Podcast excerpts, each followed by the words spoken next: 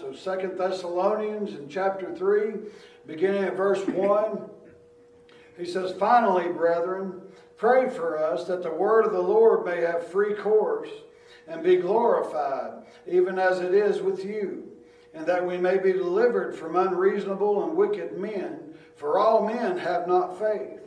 But the Lord is faithful, who shall establish you and keep you from evil.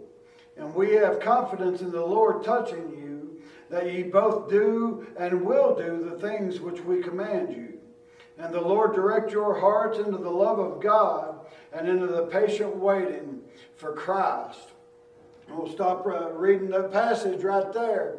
Uh, I said just five short verses. Uh, uh here in the third chapter of Second Thessalonians, but he begins this passage uh, after he's written two chapters worth, he begins this passage with Finally, brethren, pray for us that the word of the Lord may have free course and be glorified, even as it is with you. Again, he says, Finally, brethren, pray for us uh, after he's written two chapters worth of content uh, to these Thessalonian believers, he says, finally, pray for us, as if, to, as if this may be the last thing that he ever writes to the Thessalonian church. He's not asking that they send him money, he's not asking that they uh, do any number of things that Paul could have asked them for. He says, finally, brethren, pray for us. He's asking for the, uh, for the prayers of God's people. And folks, uh, it's not just that he asks for the prayers, but he gives uh, uh, what specifically to pray for that the word of the Lord may have free course and be glorified, even as it is with you. He wants the, Th- the Thessalonian church to pray for them, pray for Paul, and pray for Timotheus, and pray for Silvanus, uh, these men that are with him, as they're out on their missionary journeys, as they're preaching the word of God, preaching the gospel of Jesus Christ, going about these various various places and presenting the gospel of Jesus Christ, the good news of salvation, the power of God to these people that they're coming into contact with. He says, Pray for us that the word of God, that it might, they might have free course. In other words, that it might go quickly unto these people, that we can get quickly unto these places to present the word of God. Pray for us, uh, church at Thessalonica, that these things can be done, that the word of of God can go forth. It can accomplish that which God has set it out to do. Folks, the Word of God will never go out and return void. The Word of God will go out and it will accomplish the very purpose that God intends for it to do, regardless of if it's a meeting with just a few people or if it's a meeting with a few thousand people. The Word of God will go out, it will convict hearts, it'll show people uh, their state. It'll show them the condition that they're in, both saved and lost alike. The Word of God should draw those which are saved closer unto God, and it should draw those that are not saved to the altars, to God, to seek forgiveness, to seek salvation that the Word of God is able to bring. We can be cleansed by the Word of God. We can be held by the Word of God. We can be kept by the Word of God. The Word of God is instructions for those that are saved, and it is what must go out. It is what must be preached in order that others can be saved. And Paul says, Pray for us. This is pretty much the last request that he's making to these believers. He says, Pray for us. He could have asked for a hundred different things from this church, and I'm sure that these believers would have went out of their way to have provided him with all 100 of those things that he could have asked for. But he has one simple request for them pray for us. Pray that the Word of God has its free course, that it can go out. He says that the Word of God has free course and be glorified, even as it is with you. He's telling these believers here, hey, and we're preaching the same word that you heard us preach there. We're preaching the same word that brought you unto God. We are preaching the same Jesus, the same gospel, and the same good news that brought you unto salvation. Where the Bible says that the gospel of Jesus Christ is the power of God unto salvation salvation. He's telling them, hey, even as it is with you, even as it brought you unto God, we are preaching the same gospel so that you can have more brothers and more sisters in Christ Jesus. And he's simply saying, Pray for us. Pray for us that this might happen. Pray for us that we can uh, stay on the road, that we can continue spreading the good news of Jesus Christ, spreading the good news of forgiveness of sin, spreading the good news that God has given us so that we can continue in the commission, the same commission that brought us to you at Thessalonica is the same commission we're asking you to pray for that we go out and spread the gospel unto others. But he says, pray for us that the word of the Lord may have free course and be glorified, even as it is with you. He's saying, He's saying it's been glorified with you. You've taken heed to this word. So pray for us that others may take heed and others may glorify with you. Verse 2, he says, And that we may be delivered from unreasonable and wicked men, for all men have not faith that we might be delivered from unreasonable and wicked men. He, so he's adding to this prayer request. Pray for us that we can preach. Pray for us that the word of God go forth. And pray for us that we can be delivered from, from unreasonable and wicked men. Folks, that tells me it is no different now than it was back in Paul's day. It is no different now with the unreasonable and the wicked men and the wicked population. It is no different than it was then. And Paul is saying, preach not only that we can get the word of God out there, but that we can be delivered from these that seek to persecute us. We can be delivered from these that seek to hinder the spread of the gospel, that don't want the word of God to have its free course. These unreasonable and these wicked men are after us. Hey, Paul had his share of contact with people like that, and most of it was from his own people from his own race, the Jewish people. They would come after him when he went into the cities and he went to preach. They would cause mobs of people to come after him. They would lie, they would cheat, they would do whatever they had to to stop the word of God from having its free course. And Paul's saying, Pray that we can be delivered from these. Pray that we can be delivered from these men, folks. We need prayers now not just for the preachers. We need prayers for the people of God in general, that we be delivered from the unreasonable and the wicked men. I ain't saying necessarily that, that we be that, that we be delivered, that we be delivered from, from the strife, and we be delivered from possible physical abuse of some kind, from mental abuse sometimes, but for the same purpose that Paul was wanting, that the word of of God goes out. But pray that the, the people of God, when they go to present the gospel, that God deliver them from these unreasonable people, from these people that refuse to hear the truth of the Word of God. Pray that God delivers His own people from the bondage and from the hindrance and from the mockery of these others, of the unreasonable and the wicked that do not want to see the Word of God God, go forth. Pray for these folks. Amen. Folks, I know exactly what it's like from personal experience to be hindered by such things. I know what it's like to not have liberty when you're preaching. I know what it's like to walk into a church house sometimes and get behind the pulpit and not feel an ounce of liberty in there. I know exactly how that feels, folks, and it's hard to preach the word when you feel that way. The Bible says, where the Spirit of the Lord is, there is liberty. Hey, that tells me these places that I've gone to, these pulpits that I've stood in, that I've opened the Word of God and tried to present it as best I could, that tells me there wasn't a have been more spirit in those people, in those churches, in those houses, wherever it was. There was no spirit in them because there was no liberty to testify of the Spirit. Amen. And Paul here says, Pray that we be delivered from unreasonable and wicked men. How many times do we read in Acts of wicked men and unreasonable men? Coming after Paul. Paul preached one message Jesus Christ and Him crucified.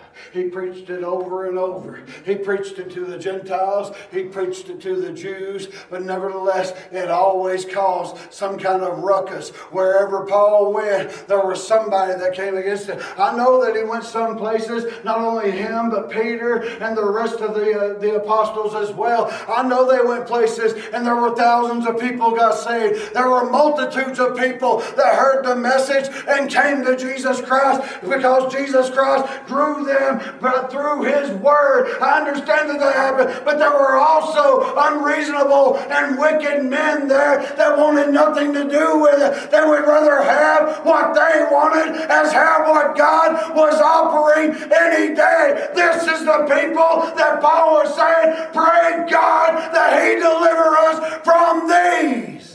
We need the same deliverance from the same types of people, from the same types.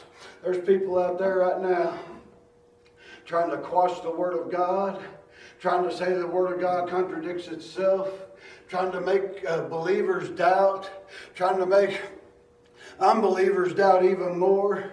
There are people like this, they are wicked and they are unreasonable. How are they unreasonable? I'll tell you how. Because God give every one of us a conscience. God give every one of us a conscience, and they hear the word of God. And what does the Spirit of God do? It whispers to their conscience, it whispers to their heart. It says, This is truth. What this man up here is preaching, it is absolute truth. What this man is taught, it is absolute truth. And that Holy Ghost of God, it shows them that. And the unreasonableness of men says it can't be true. This can't be the case. Hey, I was in that boat at one time when I didn't believe what I heard preached and I didn't believe what I heard taught. I was in that very boat at one time, but praise God, God didn't give up on me. God continued to chase after me. He chased me to every hellhole that I ever was a part of, that I ever went to, chased me through every sin that I committed, chased me through every blasphemy that I ever committed against Him. God chased me through every bit of that said because He wanted me. He looked down at all my wickedness and all of my sin and said, That boy there is going to preach my word one of these days. Hallelujah. Amen. He preached there, he, he, he chased me through every bit of that. Folks, I was, I was unreasonable and I was wicked. I was evil at one time. I was one of the most unreasonable people you ever met. But God changed that. But Paul says, Pray God. He says, pray for us that the Word of God might have free course. And he says, pray for pray to God for us that we can be delivered by, uh, from these unreasonable and these wicked men. We need the same types of prayers from God's people today for the same reasons. For the same reasons. Verse 3 But the Lord is faithful. Praise God. What a contrast. What a contrast it says, that we may be delivered from the unreasonable and wicked men, for all men have not faith. In the very next few words, but the Lord is faithful. All men have not faith. Folks, and that's why men act the way that they do. That's why the wicked are wicked. That's why the unreasonable are unreasonable. That's why the evil is evil. That's why the sinful is sinful. That's why the drunk is a drunk. That's why the prostitute's a prostitute. That's why the drug head is the drug head. Because not all men have faith. They don't all have faith. But God is faithful. God is ever faithful. Praise His name. God has been faithful from the get go. He'll be faithful uh, right now, and He'll be faithful on into the future. My God is faithful when men are faithless. My God is ever faithful. His faithfulness to his people is everlasting. That's why he could say he will be with us always, even to the end.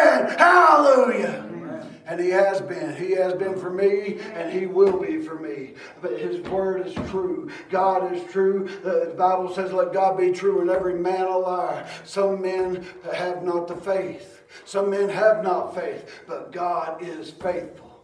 God is faithful, who shall establish you and keep you from evil. In other words, God is faithful, and he will establish you and he will keep you from the evil. And he will do these things because he is faithful. Men make promises all the time that they can't keep Women make promises all the time that we can't keep. People in general, humans in general, we make promises all the time. Even if it, even if we break a promise that we never had any intentions of breaking. Yeah, sure, I'll be there at seven o'clock. Something happens, we can't make it by seven o'clock. Hey, that's breaking a promise that we made to somebody, and we, it may have even been unintentional. My God cannot do that. My God is ever faithful. He's never been late for anything. He's never told a lie. He's never done any such thing. My God is faithful, and He will be faithful unto the very end of this thing. He'll be faithful all throughout eternity. He is faithful to His people, whereas men, uh, not all men have faith. Hey, my God, He is faithful to His people. He will not let us down. He cannot let us down because the Bible says that He cannot let us down. He will be with us always, even to the end. He is the same yesterday yesterday, today, and forever. He said, I am the Lord, I change not. Praise God. Amen. That's my God I'm preaching about. Hallelujah. He's faithful. For all men have not the faith. I wish that wasn't the case. I wish that wasn't the case, but all men have not the faith. The Lord is faithful, who shall establish you and keep you from evil. says that we may be delivered from these types of people. Even the Lord's Prayer says that, don't it? it says, Deliver us from evil. Mm-hmm. For thine is the kingdom, the power, and the glory forever. Amen. Deliver us from evil. Deliver us from evil people as well. Deliver us from their evil plans. Folks, their time's coming. Their time's coming. You read in Micah, I believe it's Micah chapter 2. It's, uh, it talks about those that, uh, that make uh, make perverse plans while they're on their bed. They make plans uh, while they're in their bed. When the morning arises, they, they continue on with those plans. They execute those plans. Those people have got their time coming. Those people have got their time coming. Liz and I were talking before service tonight. There's a whole world of people out there oh, that have a very false uh, representation in their mind of whom God is. They think that God is letting them get by with their sin, so uh, so God must be all right with them. No, God's being merciful with them. God's being graceful with them. God's, God's, God's being true to His word in doing that. But it is not that God is all right with them.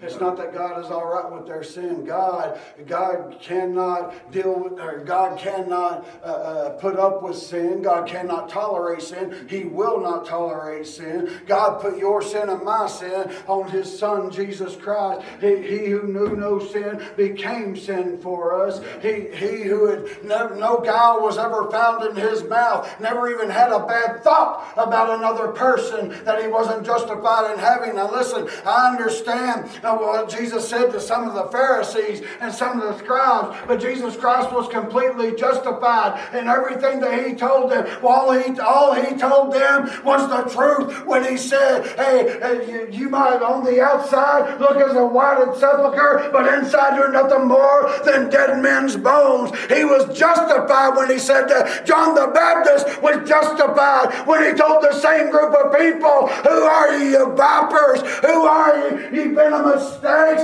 Who are ye that who told you to flee the wrath to come? Yeah. They were all justified in saying those things. Those things went out as warnings. Oh, yeah. They went out as warnings to those people whom, to whom it was said. But all men have not faith, but the Lord is faithful and he will establish you and he will keep you from evil. People will say, He will keep me from evil. Why do I experience evil? Why does evil come against me if God's going to keep me from it? Folks, God will keep us from evil. He will keep us from these things. Paul, again, you can use all kinds of examples of Paul. Paul Man was shipwrecked. Man was scourged. The man was whipped. He was beat. He was in the deep. He was, he was all kinds of things happened to Paul. Oh, yeah. All kinds of, uh, uh, uh, things. But what did Jesus tell? Uh, what did Jesus say about Paul? I believe it's in Acts chapter nine. He said, "I must show him the things he will suffer for my name's sake." For my name's sake, Paul went on in the book of Acts. He said it's through much persecution and much tribulation, I'm sorry, that we must enter into the kingdom of God. It's through much tribulation that we'll enter into the kingdom, folks. It ain't, it ain't meant to be a cakewalk. Some of us, some people like Paul were actually called to a ministry of suffering. That's exactly what, what Paul had to do. He had to suffer for the name and for the sake of Jesus Christ. Yes, he preached the gospel and that was part of his ministry. Yes, he went to a lot of places, and that was part of his ministry. But all in all, he was called to a ministry of suffering for the name and for the sake of Jesus Christ. And if Paul, as faithful as he was to the Word, as faithful as he was to Christ, and as, as holy of a man as he was, if he had to suffer, what makes us think that we won't? Right. What makes us think that we won't? But here Paul's saying that the Lord, mm-hmm. he says, the Lord is faithful. He will establish you and he will keep you from evil. A man that experienced a whole lot of evil in his life. A man that was once upon a time one of those wicked and one of those unreasonable. Where, where was Paul headed when he got saved? He was headed to Damascus. To do what? To persecute the church to persecute the believers, mm-hmm. to throw them in jail. He done rounded up the papers, had permission from his higher ups. He, he was going to persecute the church. He was unreasonable and he was wicked and he was evil. Mm-hmm. And God stopped him. God stopped him dead in his tracks, praise God. Blinded the man and he showed him what things that he needed that he would suffer for his name's sake for the for the sake of Jesus Christ and for the uh, for the, the name's sake of Jesus Christ. Folks it doesn't mean that all evil is going to be uh, going to we've got a force field of some kind around us. Now listen I understand what it means to pray a hedge of protection and I believe that. Praise God. I've prayed it plenty of times myself. Not only for myself, but for other people, for those that I love, for this church, for, for my family, for friends, for all kinds of people. I prayed uh, hedges of protection around those people. I understand that. But, uh, but it doesn't mean that evil will not exist in our lives. Because it will. Why is that? Because evil exists in this world. When Adam and Eve when Adam and Eve fell in the garden, when sin came in, when sin entered in, what were they put there for to begin with? They were put there to dress and to keep the garden, Adam was. And Eve was there because God looked down, he saw it wasn't meet that Adam should be alone. Mm-hmm. So he made a help meet for him and a woman, uh, uh, Eve. But when sin creeped in, what happened? They lost the inheritance of planet Earth. Earth was theirs. Now, God created it and it was God's, I understand that. But He had made man to keep the earth. They lost that. They lost it. And because they lost it, we did too. Mm-hmm. Who owns it now? God owns it. I understand that. God created it. But who's got power over it? Satan does. Satan. That's why the, the, the Bible refers to him as the prince of this world. The Bible refers, refers to him as the prince of this world. Folks, he ain't prince in the world to come.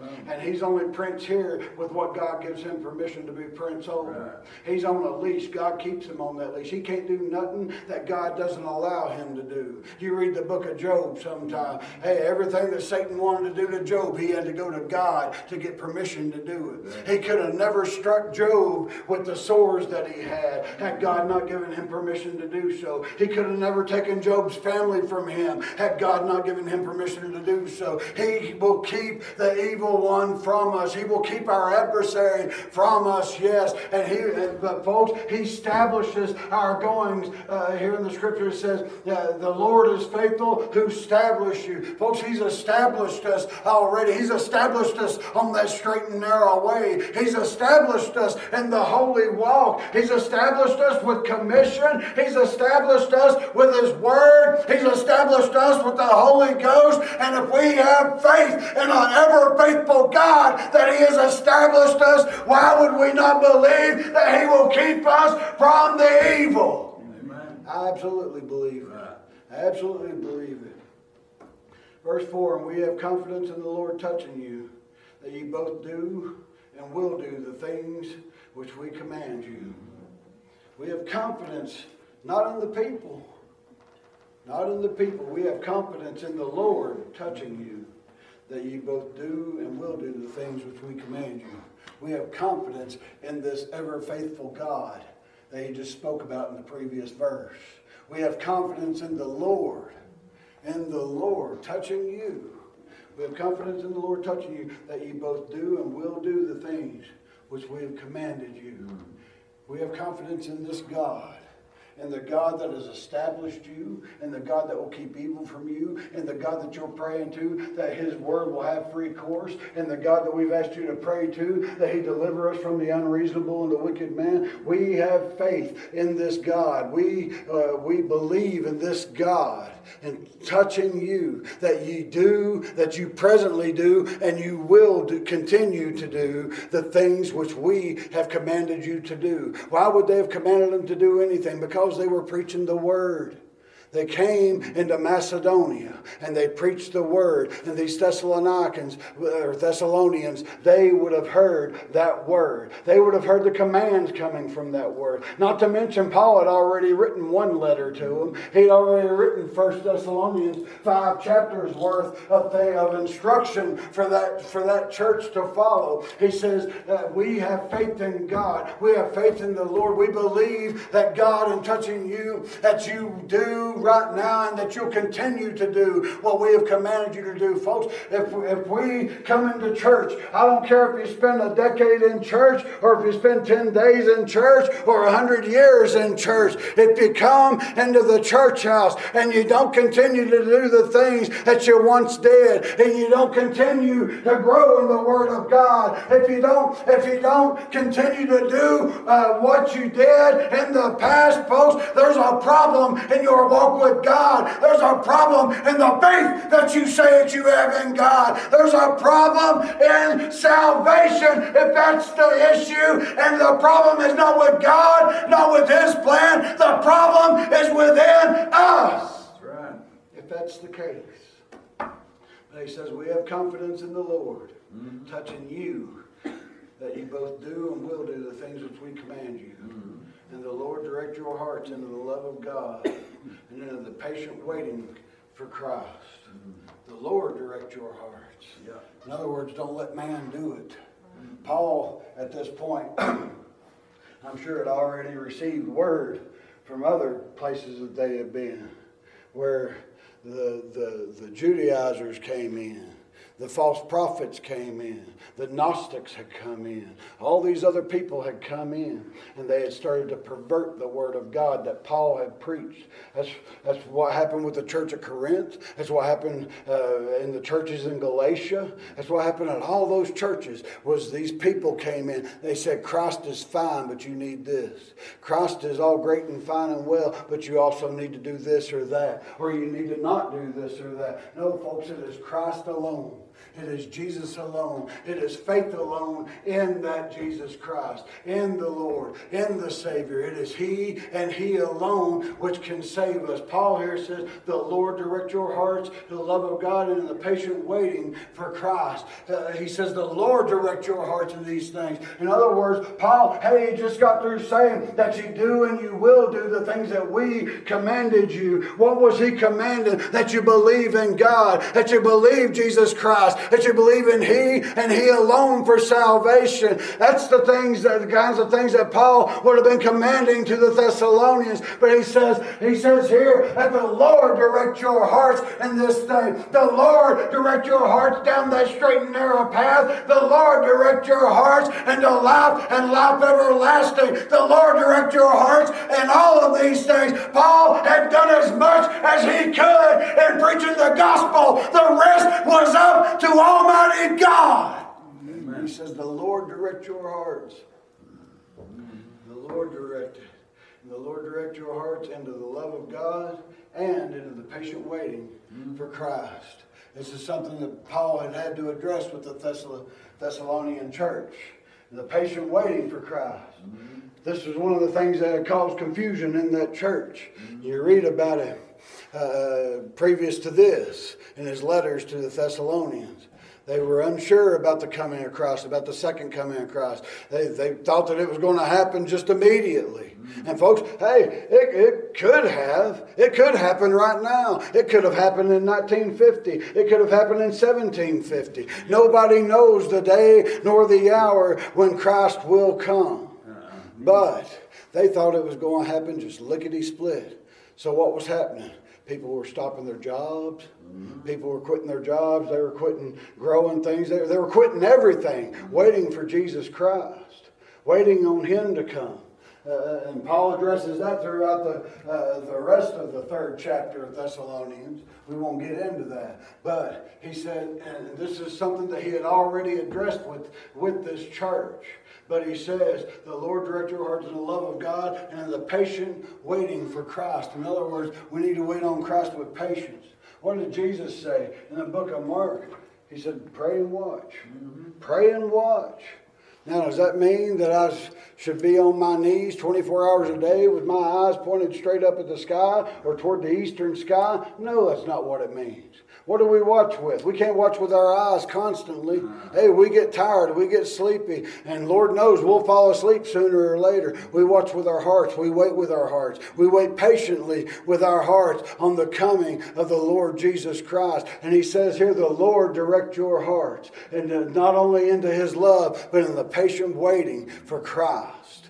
In the patient waiting for Christ. He says, the Lord direct you in this. The Lord help you with this, folks. I know, I know that, that born again people, we get a longing about us to go home. We get a longing about us to see loved ones that have gone on. We get a, we might even physically hurt wanting to go on uh, to, to not only be with them, but utmost to be with the Lord uh, who saved our souls. I understand that, but uh, the Word of God here tell, uh, tells the Thessalonian church, and it, folks, it applies to us just as much uh, that we need to be patient in our waiting on the Lord Jesus Christ. We've got to be patient in these things. But while we are doing this, what did this passage of Scripture begin with? We should be busy in the work of God while we are patiently waiting on Jesus Christ to call us home, whether it be by grave, whether it be by the rapture. Hey, I really don't care as long as I make it to that home that's been promised me in the sky one day after a while.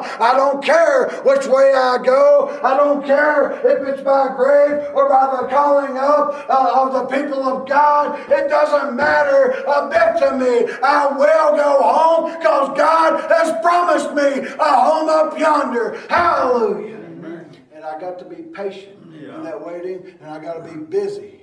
I've got to be busy in the work of Almighty God while I'm doing that. Mm-hmm. That's what frustrated Paul with the Thessalonian church. More or less, you read his letters when he hears about everybody just dropping everything and waiting on Jesus. When he hears about that, Paul, you can tell in his writing, he was a little bit aggravated.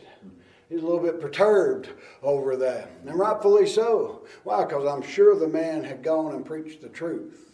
I'm sure he had preached the truth these people had come to believe, and I'm sure they had concocted in their own minds what was going to happen.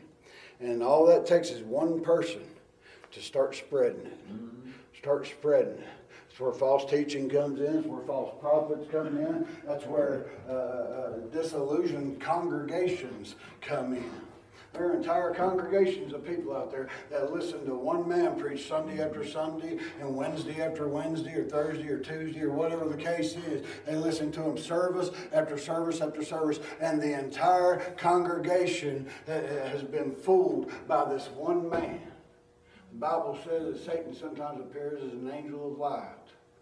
Uh, and there are entire, there are droves of people that are, that are fooled into thinking that what they are hearing is truth. These people had obviously heard the truth because he was writing to them as believers. He was writing to a bunch of believers in Jesus Christ, so they had to have heard the truth. Now, he says, uh, he says, the Lord direct your hearts into the love of God mm-hmm. and into the patient waiting for Christ. He's reminding them of something that he's already told them. He's reminding them, patient waiting for Christ. Patient waiting. Uh, Paul was speaking to a bunch of people that thought that the rapture was going to take place any second. Thought Jesus Christ was going to come, he was going to step out on them clouds, he was going to call his people up. He says, No, you be patient in your waiting. Those people had no clue that they would all die before that ever happened. No clue. Folks, we don't know. We don't know if we will die, or we don't know if Jesus is going to call us home, uh, along with along with several million other of our brothers and sisters all at once. We don't know how that's going to happen. That's why it pays to be ready. That's why uh, that's why it pays to take heed to the word. That's why it pays to pray. It, pay, it pays to pray for the for these people to go out and that the word of God not be hindered that the, that the Word of God have its free course, and that we pray for deliverance from these, these uh, wicked people. I mean, my goodness, uh, you know, these are the same type of people that Jesus uh, come into contact with over and over in his ministry. The same people that Paul come into contact with. Jesus, I mean, how many times do we have that the scribes and the Pharisees uh, would come, come at Jesus and they would ask him questions, or they try to trap him, or they just outright tell him he was a blasphemer. My goodness, look at the Gospel of Mark. You start out in Mark chapter 1 uh, with, the, with the baptism, and, and you continue on to Mark chapter 2. You got Jesus healing Peter's uh, mother in law. You got him healing a leper. You got him healing a man with a palsy. He's got all these things going on that, that the Old Testament scriptures pointed directly at him as Messiah. He was performing miracles that Messiah was prophesied to, to perform. And, and when it come to healing a certain man, he said, he said, Your sins be forgiven thee. And they what did they say?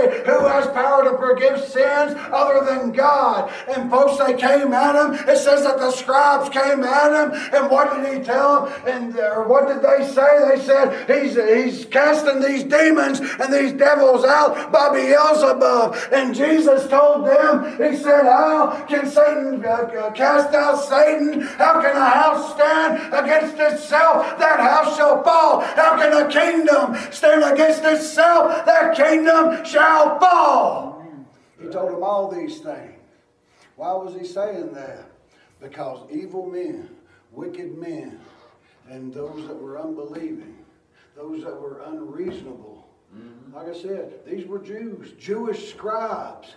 Jewish scribes, those that wrote out the laws, those that made copies of it, and those that, that, that helped to interpret what it was saying. The scribes. They came after Jesus. Yeah. And they should have known before anybody else, before even the Pharisees knew. They should have known this is Messiah. This is Messiah that Isaiah prophesied of. This is the Messiah that the Psalms prophesied of. They should have known, yet they came at Jesus. They came at Jesus and said, well, Who are you to do these things? Who are you? You're casting these demons out by Beelzebub by the prince of devils, the prince of demons. And Jesus said, How could I do that? He says, How could I do that? But these same people, these unbelievers, these, uh, these that are unreasonable, and these that were wicked, were coming after Jesus.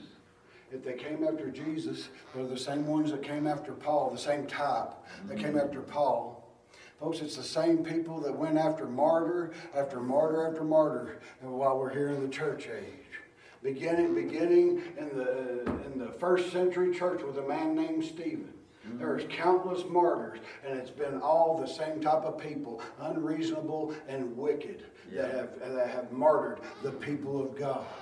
Yet, I guarantee you, none of those that were martyred, including Stephen, the first martyr for the gospel of Jesus Christ, I guarantee you, he would not look down and say, God didn't keep evil from me.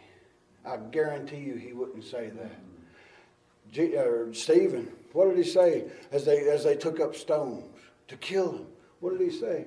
He said, Lord, forgive them. Same thing Jesus said. They, they don't know what they're doing. He said, Lord, I pray that you lay not this sin to their charge. You lay not this sin. They're about to murder me, God. I pray that you lay not this sin to their charge. In other words, he was praying for salvation for those that were about to kill him. Mm-hmm. Folks, Jesus Christ, talk about unreasonable and wicked and evil men. Jesus Christ at any time, Jesus Christ could have done something to, to the egg in the womb of the mother of the Roman soldiers that, that nailed him to the cross. Yeah. He could have said, you know, I've had all eternity to prepare for this, but I've decided not to go through with it. That talks about the faithfulness of God right there. Exactly what verse 3 talks about here in this short passage of Scripture. It talks about his faithfulness because he knew from the beginning what, what he was going to be doing. Oh, yeah. He knew from the beginning. John saw him in the book of Revelation as a lamb slain before the foundation of the world. Before the foundation of the world, Jesus Christ knew from the beginning what he would be doing. He could have stopped it at any point. Mm. And listen, his 33 years here on this earth, that was just a spot compared to eternity. Amen. That was just, that was a blink compared to eternity. But he had had all eternity coming up to that point where he could have at any time put an end to it. He could have at any time changed his mind had he wanted to. But my God is faithful. My God is faithful. He knew that would be his job. He knew that he would have to come here and, and work salvation for us. He knew that it was God's, God's plan, God's perfect plan for salvation, that Jesus Christ be the one that wrought that salvation for all of mankind. He could have stopped it at any point, but he chose not to. That's the faithfulness of my God. That's the faithfulness of him. Some men have not the faith. Not all men have faith, but God is faithful. Amen. Folks, let, let the Lord direct your hearts into the love of God Mm-hmm. and the patient waiting for Jesus Christ. Like I said, we all get anxious. We all talk about going home. Some of you have been in this walk a whole lot longer than what I have. And, and I know you've yearned for it because I have. So if I have no longer and I've been in it, I know you all have. Be patient for it. Be patient. Patient in the waiting for Jesus Christ. And let the Lord direct your hearts.